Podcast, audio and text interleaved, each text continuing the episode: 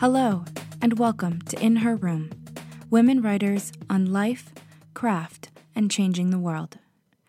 I'm your host, Sarah Blackthorne. This week's guest on In Her Room is Gemma Stone. Choosing love isn't always easy, but Gemma Stone, a coach, therapist, and generous friend, makes the choice to live from love each day after a wake up call on her birthday led to a radical life revolution, Gemma started teaching others how to design our great life. A life filled with choice, desire, and most important, love. Overcoming difficult obstacles, choosing to show up and face even the most challenging moments, Gemma lives a life that teaches us all we can not only survive, but thrive. Gemma, it is so great to have you on the show today. Thank you for being here. Mm, it's my absolute pleasure, Sarah. Thank you for inviting me. It's such a gift to be sitting down and talking with you today. I am really excited to share the work that you do uh, with listeners. And I want to start right off by asking you what is writing to you? Mm, writing to me is is a soulful communication. So it's either my communication with my own soul or my soul's communication with another. It's a way for my my soul to express itself out into the world, but also when I read the writing of others, I feel like I'm really attracted to the writing that gives me a glimpse into the soul of another. Mm. Mhm your work is based and comes from love. Your writing, the mentoring and speaking that you do, and also in your sort of uh, tandem life as a psychologist. And I would love to know how you came to that place of living from love and not fear. Mm. Well, it's it's a bit of a story, as we all have our stories. It started off when I was was really young, and I had some fairly traumatic experiences early in life that seared fear into my cells. And so as I grew up, I became quite afraid of everything fear, primarily psychological fear, fear of rejection, fear of failure, fear of not being good enough, fear of vulnerability, fear of judgment.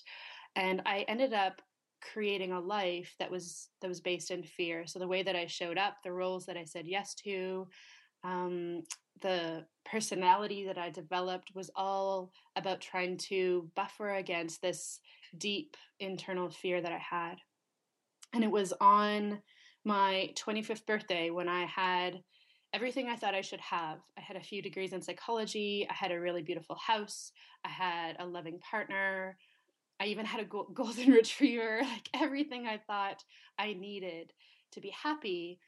And it was on my 25th birthday that I decided the whole day was going to be about love. I wanted to demonstrate this concept of self love. And I didn't really know what that meant, but I thought it meant champagne and chocolates and a bubble bath and some candles. So I went around town and I collected everything that I thought I needed for this day of love. And when I created the scene for myself, I slipped into the bathtub and had the champagne and the chocolates. And I felt completely empty. And I looked over at my bathroom sink and I had bottles and bottles of prescription medication lined up in a row that I had been using for most of my life to try to keep the fear away. I'd struggled with depression and anxiety and panic attacks and um, suicidal ideation for for years and it didn't make sense to me how i had all these you know i had all this training in psychology i had everything that i thought i was supposed to have and yet inside i felt afraid and empty and really like i didn't want to be alive. So that mo- that that night in the bath i crumbled like into a hot mess that night and realized and i realized really in that moment that the source of my suffering was fear. All those fears that I named earlier were ruling my life. And mm.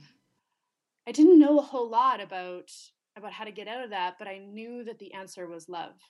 There was there was this like deep soulful knowing, even though I felt like I didn't know my soul at the time, there was a knowing that love was the answer. And so from that day forward, I made my mission love. I made it about how do I create a loving relationship with myself and others and the world. And of course, once I made that declaration, um, opportunities presented themselves that taught me the lessons I needed to learn to choose love over fear. Hmm. That's it's so hard, I think, when we come to that point of really just having to look at that hard truth mm. and also knowing without any doubt that that's exactly the step that we want to take, even though we don't know how or we don't have any clue of where we're going. We just know that this is the right step. Hmm. I feel like yeah, that like, and that first step is often revealed to us, like usually in our bodies, or that like the intuition, or just that that knowing, and then often the mind overrides it, and it and it and it questions and it doubts and it wonders how are you going to do that, um, and I think that to, one element of choosing love is is to trust, to trust that first step, even if you don't know how to do it or where it's going to lead you or where the next step is going to be, but just to trust love and take that one baby step forward. Mm. And also, I think um, a part of that trusting, and especially trusting love and being open in that way, is allowing the space for vulnerability mm-hmm. while also trusting vulnerability. Mm-hmm. Like trusting that by opening and being vulnerable that what is on the other end and and what is in the net below us as we take that step into the unknown is not fear and danger and hardship but really trusting that the next step will be revealed and mm-hmm. that we can take that and be vulnerable there yes yeah yeah, and I I, I feels like the like vulnerability is absolutely like, re- like really really powerful practice of loving yourself and loving your life. And I also think there's an element of even if it's hard, it's still like it it can still be true, it can still be right even if there is some pain in the process. I think one of the the the struggles that I had in the beginning is that I I, I, I spiritualized everything and I, I did spiritual bypassing for all of the elements that that are maybe the less comfortable pieces of being human and one of the things that i've learned about about love is that there are moments that it's hard and it's and that there are moments that there are there is still fear and there um there is still uncertainty and that love can be found even in those more painful moments of being human mm. hmm one of the things I've been thinking a lot about lately, and I find snippets of to inspire my own thoughts and conversations, is the idea of love as giving versus mm. love as taking. Mm-hmm. And I'd mm-hmm. I'd be curious to know your thoughts on that. Yeah that the line i've never thought about it like that until you until you brought it into my into my awareness and as soon as you described it i imagined um, like standing in a room of people and rather than like imagining sort of all of all of their energy coming into me i imagined being in a state of fullness being in a state of love and just kind of glowing essentially and so that when people come into my orbit they re- receive some love and that was a really powerful image so i wanted to thank you for for bringing that up in me mm. i think naturally um naturally giving is something that feels good i think it's it's felt good to me so that's a part of what love means to me but ultimately i think it's really important to dance that line of generosity and not slipping into self-sacrifice and and that's what i what i did before is that i thought love was about overextending myself so much that um, I ended up completely depleted. And I think that's it's a difficult line to navigate of when do you give to yourself and when do you give to others. And ultimately, I feel like love, the essence of love is giving, and sometimes that means you give to yourself, and sometimes that means that you give to others.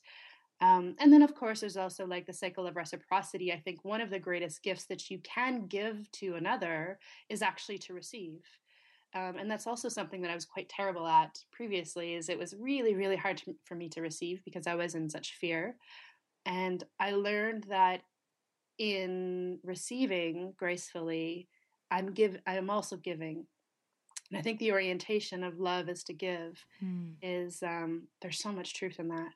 Mm-hmm. And I think along with self sacrifice, uh, you recently wrote about self abandonment and mm. ways of recognizing when you're abandoning yourself. And I think that self sacrifice is part of that conversation.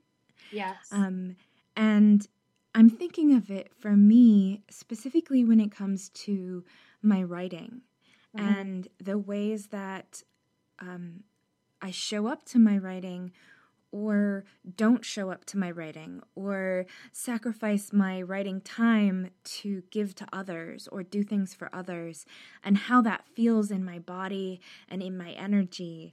Um, and I'd love to hear more about how you came to recognize these um, ways that we might be self abandoning and um, some thoughts on how to reorient ourselves. Mm-hmm. Yeah, so Self abandonment. How did I come to that?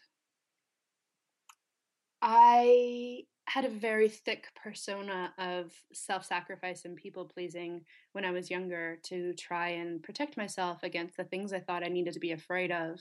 And so, to be completely honest, I just looked back at the younger version of myself and I asked, like, what did I do? What did I do then that created all of this the suffering and the disconnection to my soul. And so the list of the 10 things um, really arose from my experience in my younger days as well as the experience that i notice in my clients. So the 10 things were um, saying yes when you want to say no engaging in unnecessary drama um, breaking promises to yourself settling for less than what you desire, saying mean things to yourself or others, um, compromising when you want to stay the course, making choices that feel heavy or burdensome, letting fear make the call, or numbing out with some type of addiction, whether it's TV or or sex or drugs.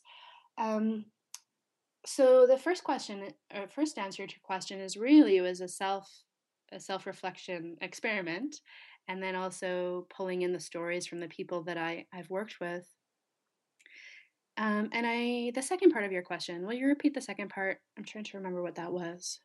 I think really the second part of my question is about, um, you know, like, how can we uh, take the time to really, from a place of love, recognize when we're doing these things, when we're abandoning ourselves, and and shift that. Mm, yes. I, I feel like most of us had have a series of patterns that are fear based responses. So I think self reflection and like diving into your soul and recognizing what do I usually do when I'm responding from a place of fear. Um, and one of the things that I, I think we you develop like a constellation of cues that are reminders of this is a more egoic or fear based response. So for me, I find that when I'm in a more fear based response, there are things that happen in my body specifically. Like I start to feel heavy or tight, but there are even more like nuanced responses that I have. My voice will start to get higher. Um, I will not make as much eye contact. I will not be as present because I'll be thinking about either the past of, you know, what did I do wrong in the past or what did I um, what what harm came to me in the past and how can I prevent that in the present? Or also, I'll be in anxiety about the future. So, what is it about the future that I need to be afraid of and prepared for? And and then how do I make the decision in order to prepare for something scary in the future? So those are just a few examples of of my constellation of fear based responses, and I think it's really important for us, each person, to have their own set of identifying features so that when you slip into self abandonment or self sacrifice or fear based living, you can recognize it. And I and I don't actually think that there's um, a list that can be applied to every person. I really think this this traipse through life is one of individuality and then we dance within unity but really it's about the individual's experience and expression on life. And i feel like knowing your soul and the way that it expresses its abandonment um, is so important to know. I'm trying to think of other ways that i i'm aware of it. Um, usually chocolate. If i want a piece of dark chocolate there's there's a pretty good chance i've abandoned myself at some point during mm. the day Mm-hmm. So all of those those different ways. Um, so looking for questions like what would love do, or how can I let this be easy, or what's the light answer. Mm. Those are hmm. some um, questions that I use to pull myself into awareness around whether I'm abandoning myself or honoring my soul. I'm I'm curious about the best advice you've ever received. Mm remember to love. It was um, a week after the birthday bubble bath that I shared with you that I met my mentor, Larry. And he was this wise old man that was masterful in the mind. And he was looking for someone to pass his wisdom on to. And thankfully, our paths crossed. And he took me under his wing and he over and over and over again taught me the lesson remember to love. Mm, that's beautiful. One of the sort of core ideas that you write about and that you share in your mentoring work and your speaking is about living a great life, a life that we love. And I'm really curious if you might share really what living a great life means for you and how you came to this place. Mm. Yeah, for me, a great life means that that soul is in the lead. Uh, what I found is when I dove into the world of spirituality or self help or personal development, I ran into a lot of people cheering on living living a big life, but it mostly seemed described as um, a million dollars in the bank, fitting into your size two, driving amazing cars. Um, and it, it just, there was a piece of it that didn't land, didn't land in my heart. There was, I got, you know, I got caught up in the story of that and the glamour and the desire for it for a few years. And what I found is that that just added to my suffering. It, it continued to reinforce that feeling of like, I'm not enough. And then even when I would arrive at those things that I thought I wanted, I would feel empty. So it took me a few years of being in that world and then pulling out of that world to realize that a great life is a life that's led by the soul and not the ego. And when we come into this world, we, we come in with our essence. And then as a result of being human, we experience trauma. Um, and, and from that trauma, we experience feelings like fear, shame, blame, and guilt and we feel like we've lost love. And then to cope with that, we develop what I call constructed self or the ego. And the problem is not really that we have an ego. The problem is when we identify and when we allow that to take the lead. And I saw over and over again in myself and my other and others and my clients that that was the source of suffering. And so I really wanted to toss out the idea into this world that possibly a great life is not about what your balance is in your bank account or what kind of car you drive or how sleek your body is that a great life is one that your soul feels satisfied in and and i believe a really important component of having a satisfied soul is living from love mm. so a great life is letting your soul take the lead and letting love light the way mm. hmm I'd love it if you might share some of your writing with us. Hmm. Yeah, so I wrote this poem about about my experience in the bathtub in that awakening moment. I used to worry about being big and important and beautiful and loved. I used to want to shine so bright they could see my light on the other side of the world, and every soul seeking a way out of the dark could find its way home. I tried to live life as best I could, to be a good girl, full of fake smiles, hiding behind empty eyes. My heart was broken in a million pieces and stitched back together with hope for the future. Until one day, I sunk into my bathtub, having lived a quarter of a century with pills and tears, searching and never finding. There I heard the smallest sound imaginable a whisper. I felt the smallest movement perceptible, a stirring. For the first time, I recognized my soul. It showed me the truth. In trying to shine so bright, I was casting a long, dark shadow over my life. In trying to be loved, I had built my life on a foundation of fear. In trying to gain approval, my ego had kept me hostage.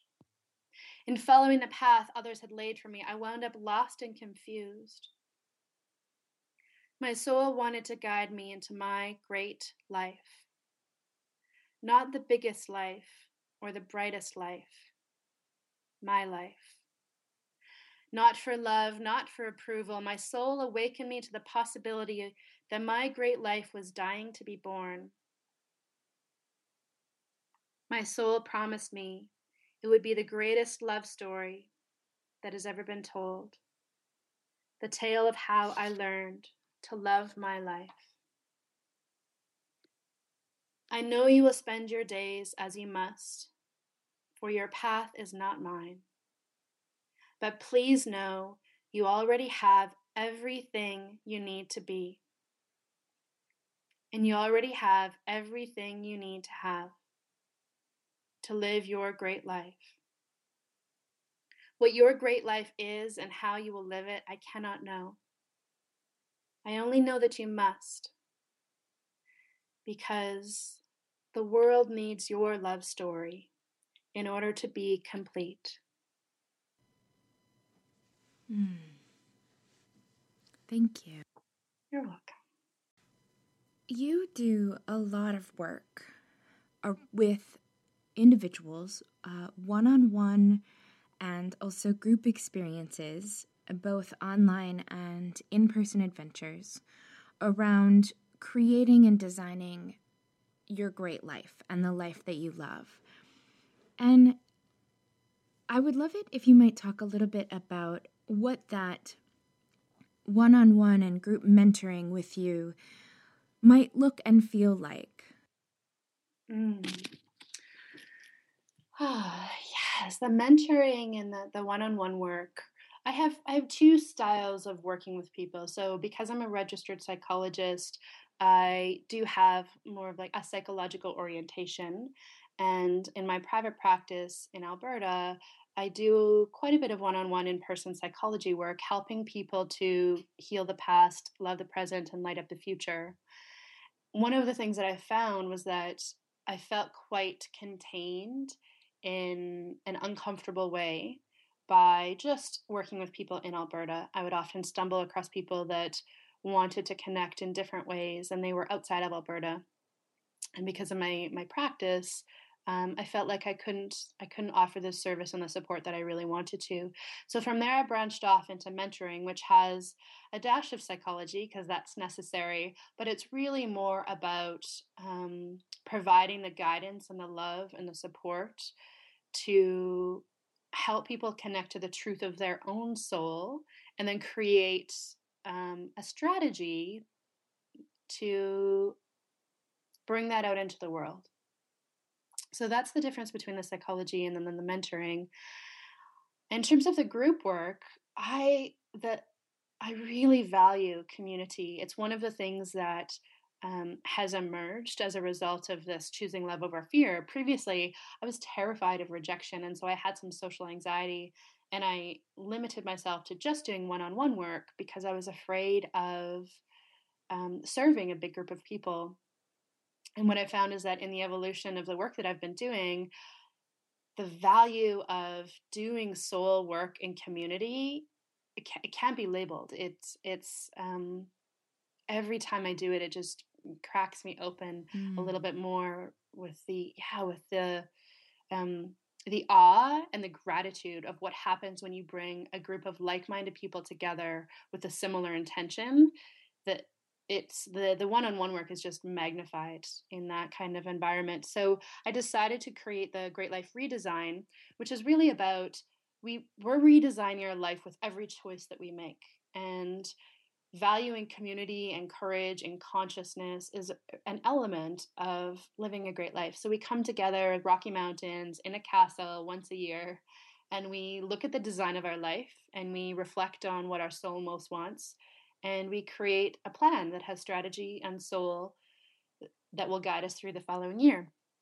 So that's the Great Life Redesign. And then the Great Life Adventure is really about um, the inner adventure of exploring your soul and the outer adventure of exploring a sacred place and leaving a loving imprint on the lives of the people as well as the country that we visit. So in next year we're going to be heading to Peru for the Great Life Adventure.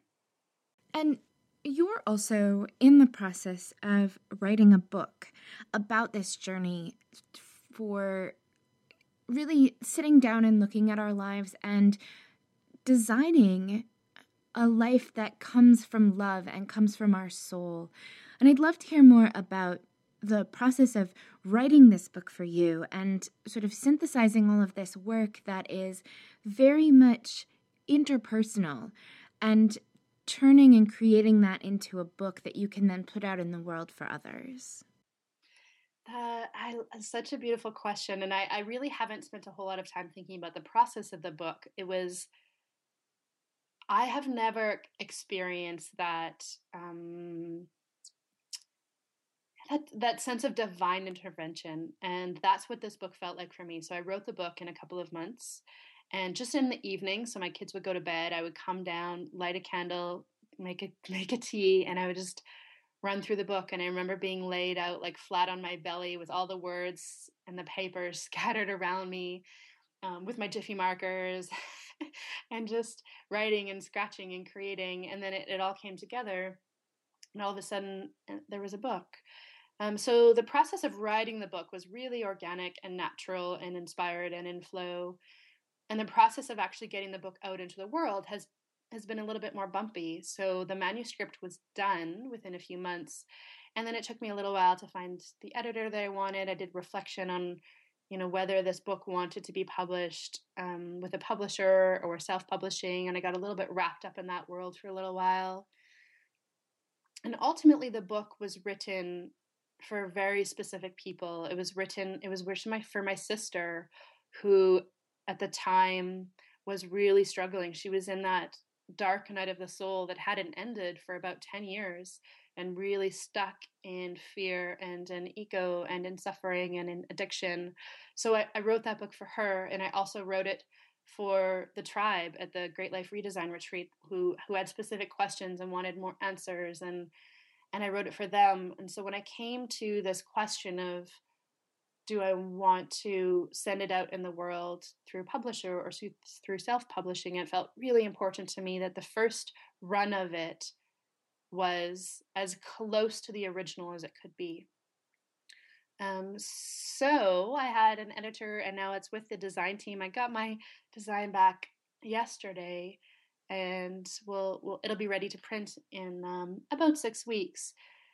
And it, it feels like this is the book that I have been trying to write or wanting to write or that my soul needed to write for the last 10 years. It feels like, um, in some ways, arriving and then other ways just beginning. Mm. hmm I'm curious how your background in psychology, both having gone through, you know, a fair amount of schooling and having advanced degrees in psychology and, and really studying that has impacted your writing creatively and um, in the way that you express yourself?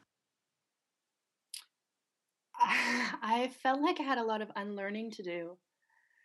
Um, I wrote a so I wrote a thesis, a master's thesis, and and I wrote, you know, a lot of wrote a lot of papers through those eight years, and they had to look a specific way, and and my language had to be academic and quite precise and cited in a specific way. So when I first began blogging, my blog had the tone of someone that was fresh out of graduate school. It, and when I look back at that stuff, it, it feels it feels kind of cold.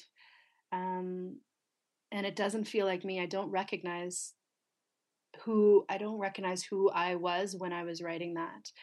So the process of um, going through academia and then coming back out into the world and exploring my soul has been really about coming home to myself. And I feel like for the first time since I was a little girl, in this last year, I feel like my writing is is more about about the soul and the essence of who I am rather than the image that I need to portray in order to fit into the box of my degrees and my profession.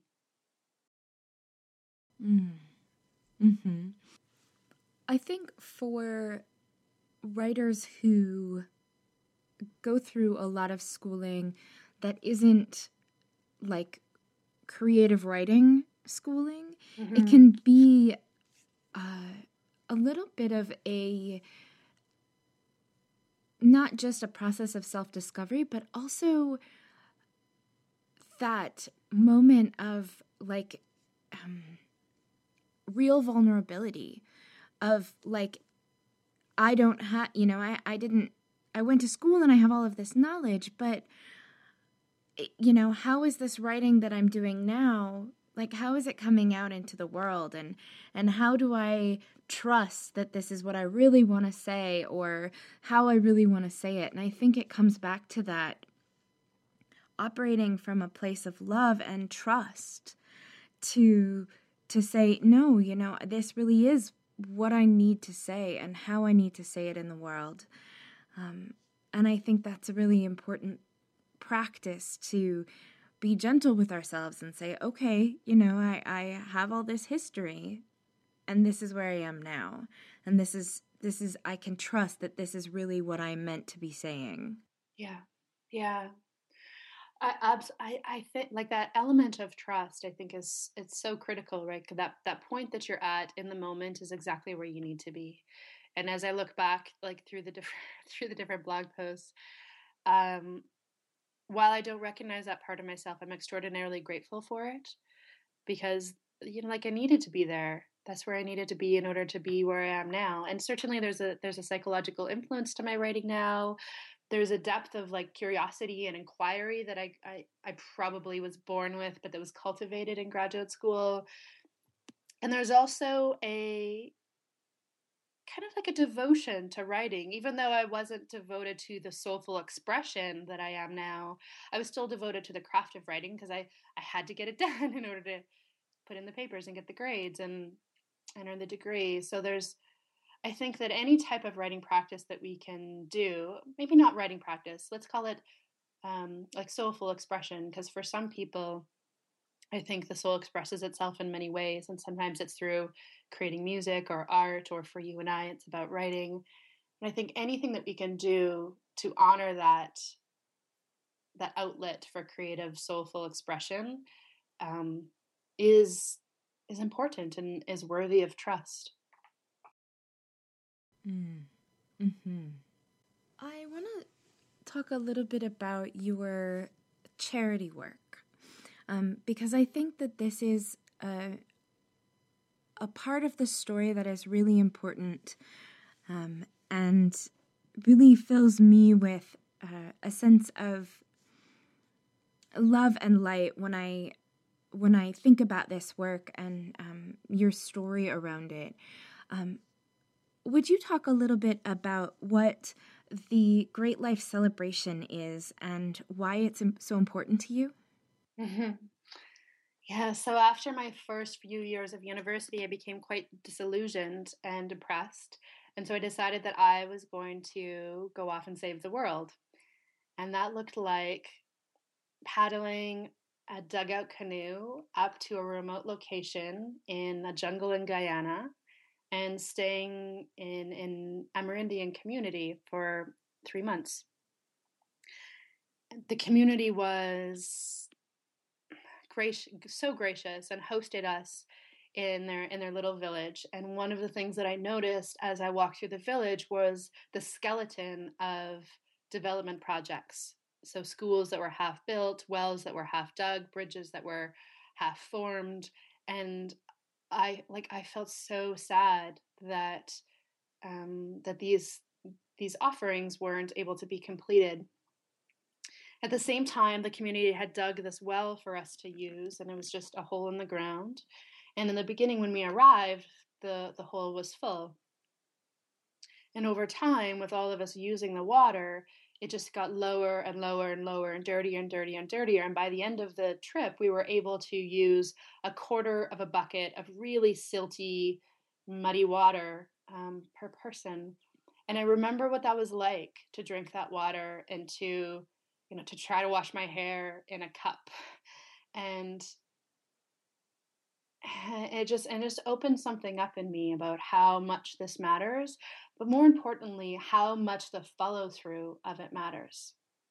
So that's actually how I ended up um, where I'm living right now. Is that I, I came to Calgary to study international development, and I was determined that I was gonna I was gonna change, do something meaningful to make to make a change to the system of of charity and of um, philanthropy, uh, especially in these communities that were um, that didn't have access to what they needed.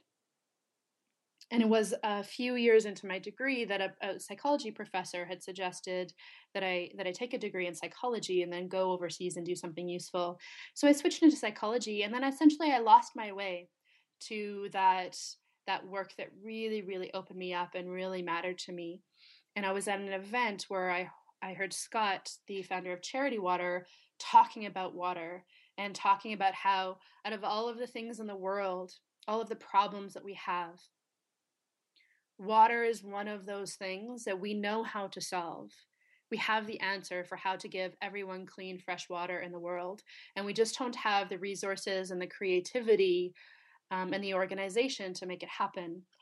And Scott was a he was a nightclub promoter when he first started out and he would sell like thousand dollar bottles of champagne and he ended up overseas and realized that one bottle of champagne one thousand dollar bottle of champagne could create a well for a community so he created charity water from that and one of the things I appreciate most about Charity Water is their element of, of follow through. So we have the GPS coordinates for the wells that we've dug as a result of the Great Life Celebration. So the Great Life Celebration is really all about how do we live a life we love and make living easier for a community across the world. So we get together and we just we celebrate life. It's a dance. It's fun. There's meaningful conversations and lots of laughter and we have a photo booth. So we really get into celebrating life and it's it's also around my birthday, so it's like 1% about my birthday and 99% about the celebration.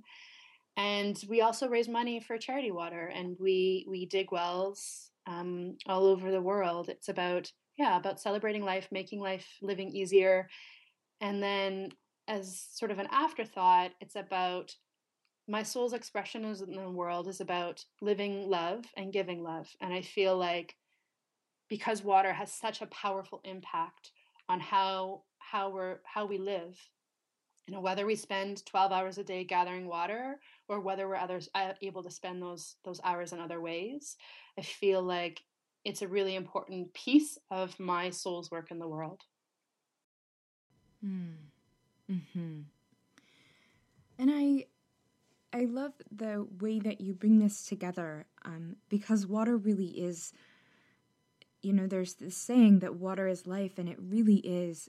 And at the same time, life is love. Mm-hmm. And to bring those together, um, is just really um, has always spoken to me, and it's um, one of the things that I really appreciate about your work and the way that you approach all of these different elements and these different components. Thank you, Sarah. Thank you. Sometimes it feels scattered to me, so I'm I I'm a little bit like shocked and delighted to hear how you wove those together. um, well, I'm glad because it it to me seems very um, it feels very clear um, the way that it comes together and the way that living with love, self love, and love for others, and really universal love um, in the form of uh, philanthropy and compassion and empathy. They really all come together and they come through so clearly in your work and in your writing. Mm, thank you. I'd love to give you a chance to share some of your wisdom directly with listeners the last line of the poem that I read is is really speaking to me that the world needs your love story in order to be complete. And the beginning of your love story starts with having an intimate relationship with your soul and and trusting that, trusting that over all else. The opinions of others, the desires of others, um, the path that you thought you would walk the world needs your love story in order to be complete and and finding the way to have that soulful communication whether it's through your writing or whether it's through some other creative medium is one of the greatest gifts that you can give yourself and also one of the greatest gifts that you can you can give to the world. It's it's an act of love writing expressing your soul is an act of love. Mm, that's beautiful. Gemma, it has been so great to have you on the show. I I'm just so grateful for the work that you do in this world and the way that you show up and um, remind us that it's it's really good to be vulnerable and to to come from a place of love. Thank you, Sarah. It's been it's been pure joy connecting with you and and and your questions. Thank you for taking us to the depths that you did. I I appreciate you. Um, if listeners want to learn more about you, about working with you, and all the projects that you have, they can find out more about you at gemmastone.org. You are listening to In Her Room Women Writers on Life, Craft, and Changing the World. I'm your host, Sarah Blackthorne. I'm so glad you're a part of the In Her Room community. Without listeners like you, the show would not be possible. On our website, in her room.com, you'll find show notes, learn how to work with me, and have an opportunity to contribute financially to keep In Her Room on the air. Next week on In Her Room, we'll talk with writer, poet, and LA native Wendy C. Ortiz. I'm Sarah Blackthorne. Let's tell our stories together.